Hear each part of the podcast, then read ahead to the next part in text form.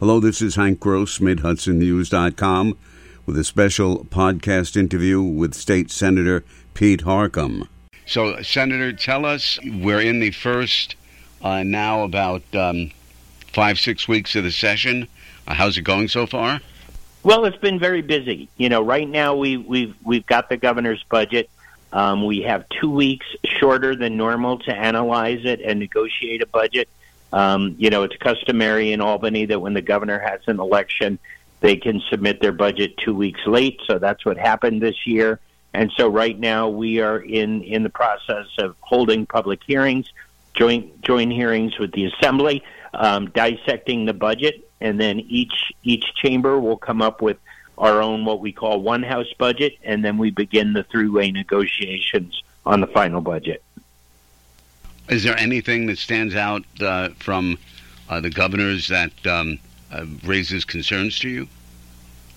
Well, you know, there there are things that will be controversial uh, with some of our local municipalities. Her her housing compact is is one.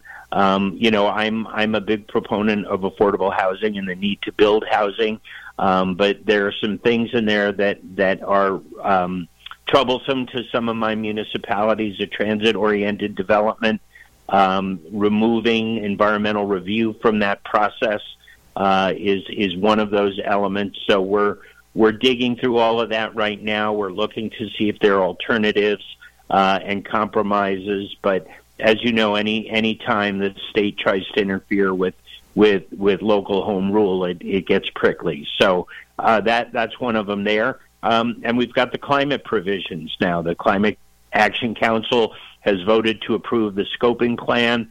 That's now the policy of New York State. So it's it's now incumbent upon all of us to begin to really um, put the mechanisms in place to to meet those climate objectives. And one of the things the governor has proposed is a, a cap and invest um, plan to raise money. Uh, that would be a you know a cap on carbon emissions, and people could the larger polluters could buy credits, and eventually that would be paid down, and then that money goes into a fund to help meet um, our, our climate objectives. You know, de- decarbonizing and electrifying buildings and and the like.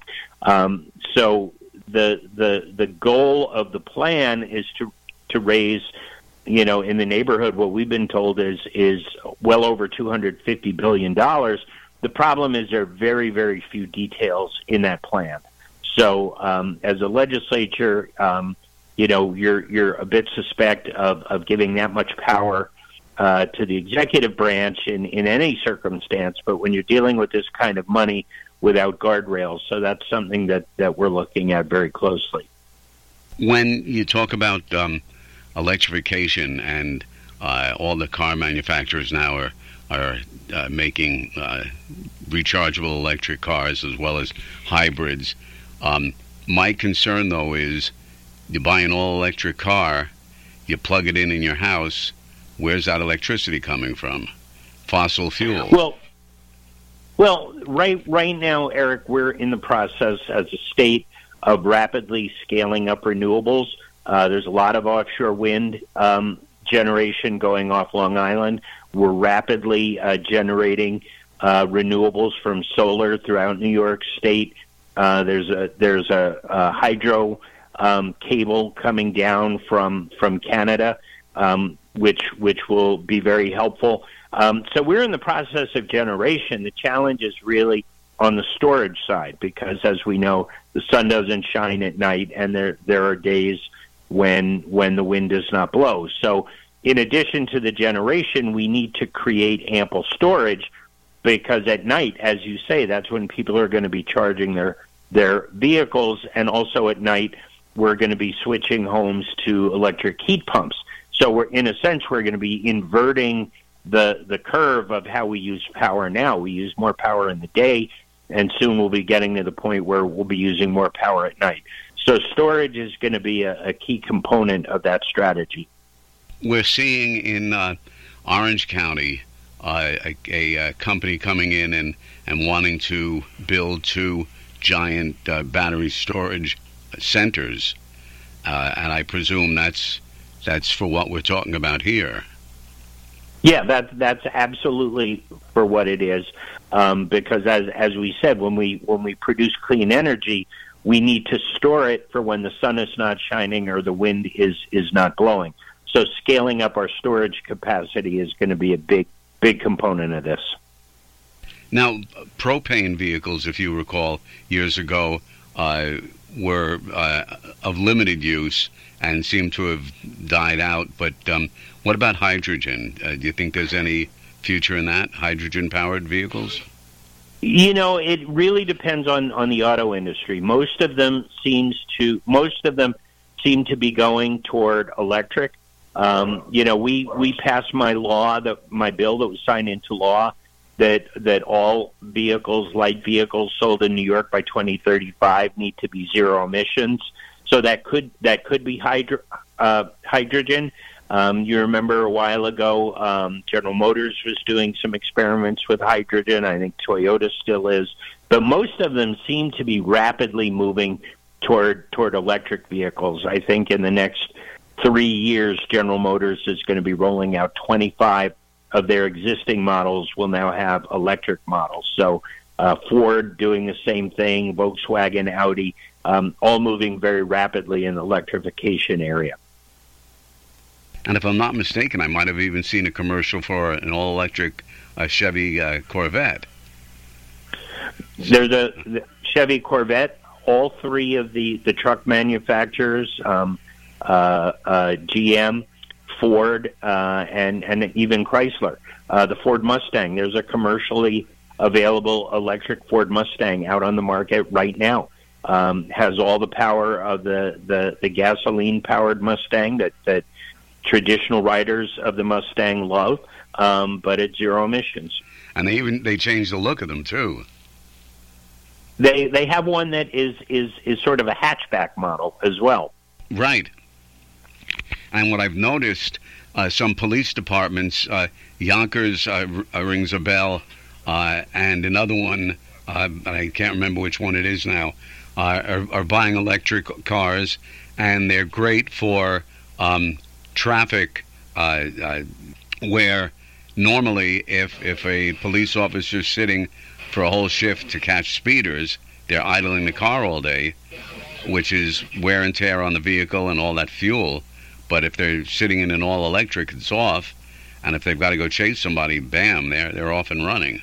Yeah, ab- absolutely. In fact, I've on the hybrid side, I think I bought five or six hybrid vehicles for police departments in in my district.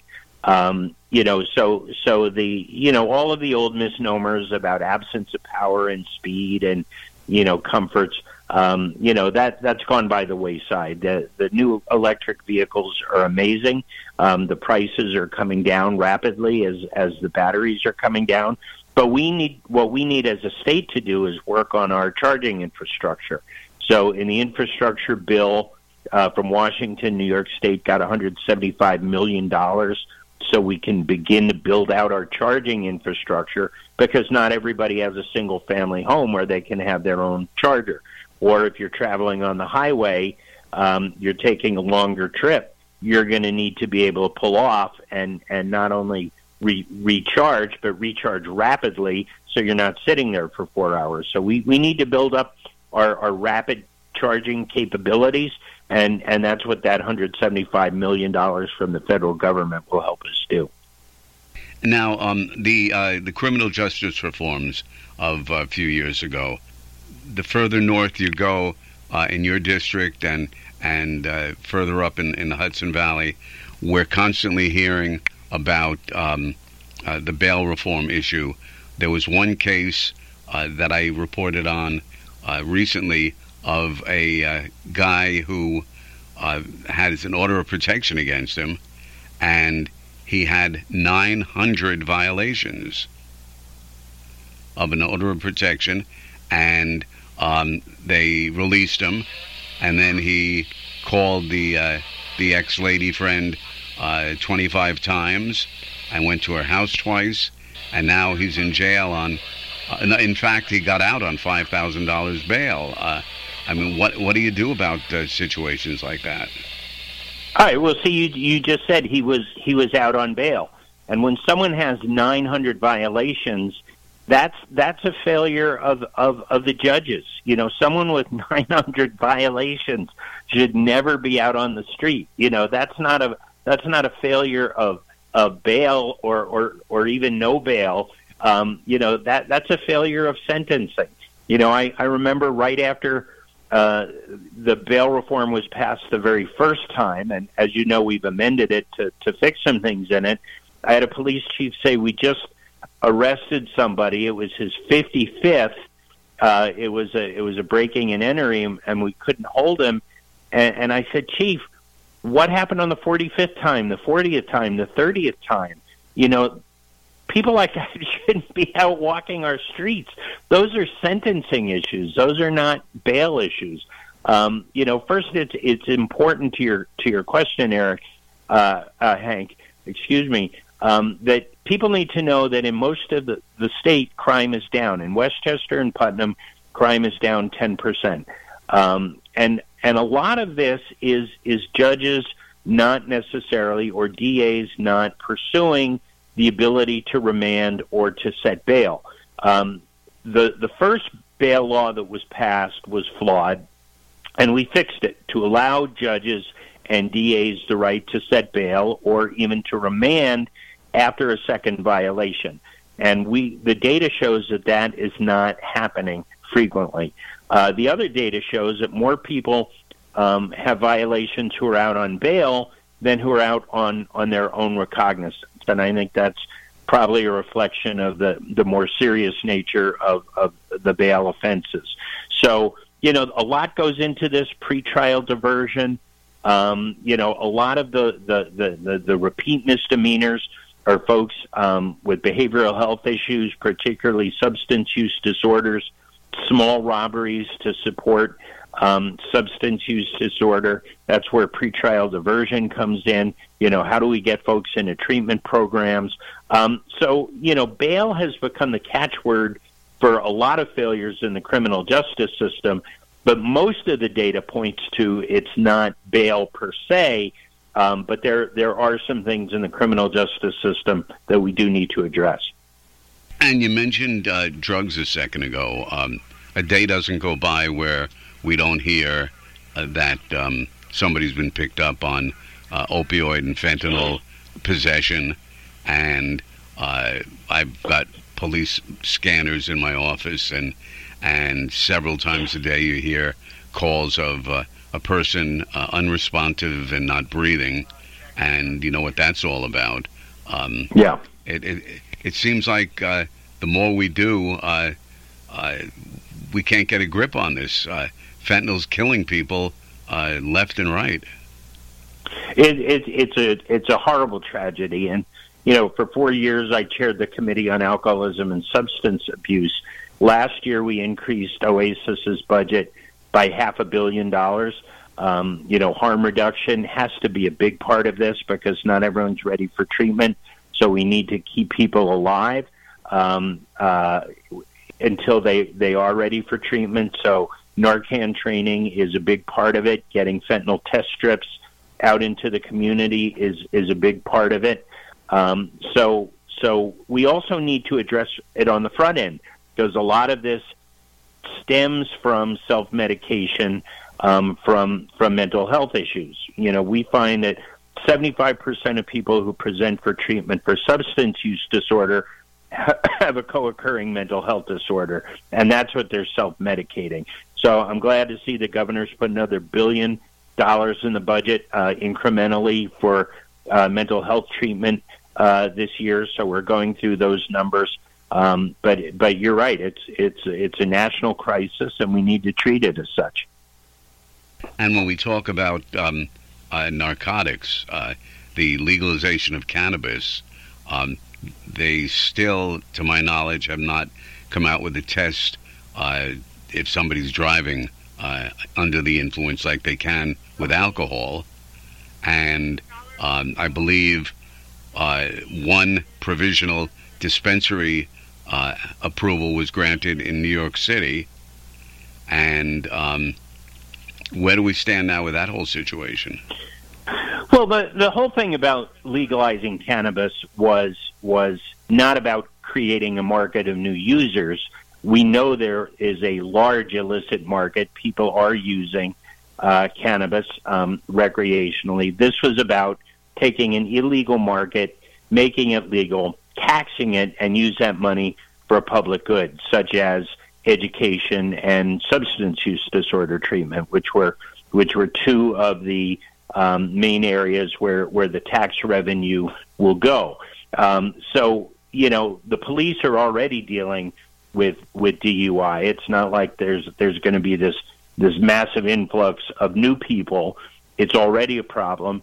There there is a provision in the law that the health department and the state police police are beta testing some of these um, devices, and then and then when they uh, find one that's viable, they they will come on the market. Right now, what police departments use, as, as you know, are are specialists called drug drug recognition experts um, who are highly trained uh, and and can determine when someone is driving under the influence of something other other than alcohol. Uh, they're expensive to train, and while they're away on training, um, other officers, often on overtime, need to backfill their posts. So we put in ten min- $10 million annually for local police departments for the training of these officers. My my other concern is that uh, the the hardcore recreational users of marijuana, uh, I think, are going to continue to rely on the black market because that way they don't have to pay tax on it. Whereas the state, I think, uh, it, was going to be something as much as 18% when you factor in the various stages of the tax. Um, so um, I, I, suppose we have to get a grip uh, somehow on on the black market now. Yeah, I mean that that that's true. You know, part of the benefit of the legal market is it's regulated, so you know the purity. You know there it's not laced with other chemicals. Um, so that is one of the things. It's all grown in New York under strict conditions so people know that they're buying a safer product than than what they're buying on the street. Um, you know, to the early discussion about fentanyl, fentanyl is now in everything. It's not just in in heroin. It's in it's in cocaine. It's in in some cases marijuana. It's in it's in meth. It's it's it's really in everything. So you know, for for folks who who are are drug users and and buying you know, on the street, really got to be careful because fentanyl is in absolutely everything. And we we hear that uh, just one little grain of it uh, can be fatal to you. Yeah, it's incredibly powerful, and so that's where harm reduction comes in. Is is equipping people with the tools to save a life, um, and that's naloxone, it's Narcan training, um, and it's it's teaching people um, uh, who who are active drug users to to to do things you know like use in pairs you know so you can watch out for each other. And you know to to to John or Jane Q public that may sound like an anomaly that you're encouraging people to use drugs together. We're we're not. You know these are people who who are addicted and already using what we're what we're training them to do is is save each other's lives until they're ready for treatment right senator we're out of time for this this uh, session, but let's do it again. Hank, always a pleasure. Thank you so much for the invitation and look forward to it anytime. Great. Thanks again. This has been a special discussion with State Senator Pete Harckham. I'm Hank Gross.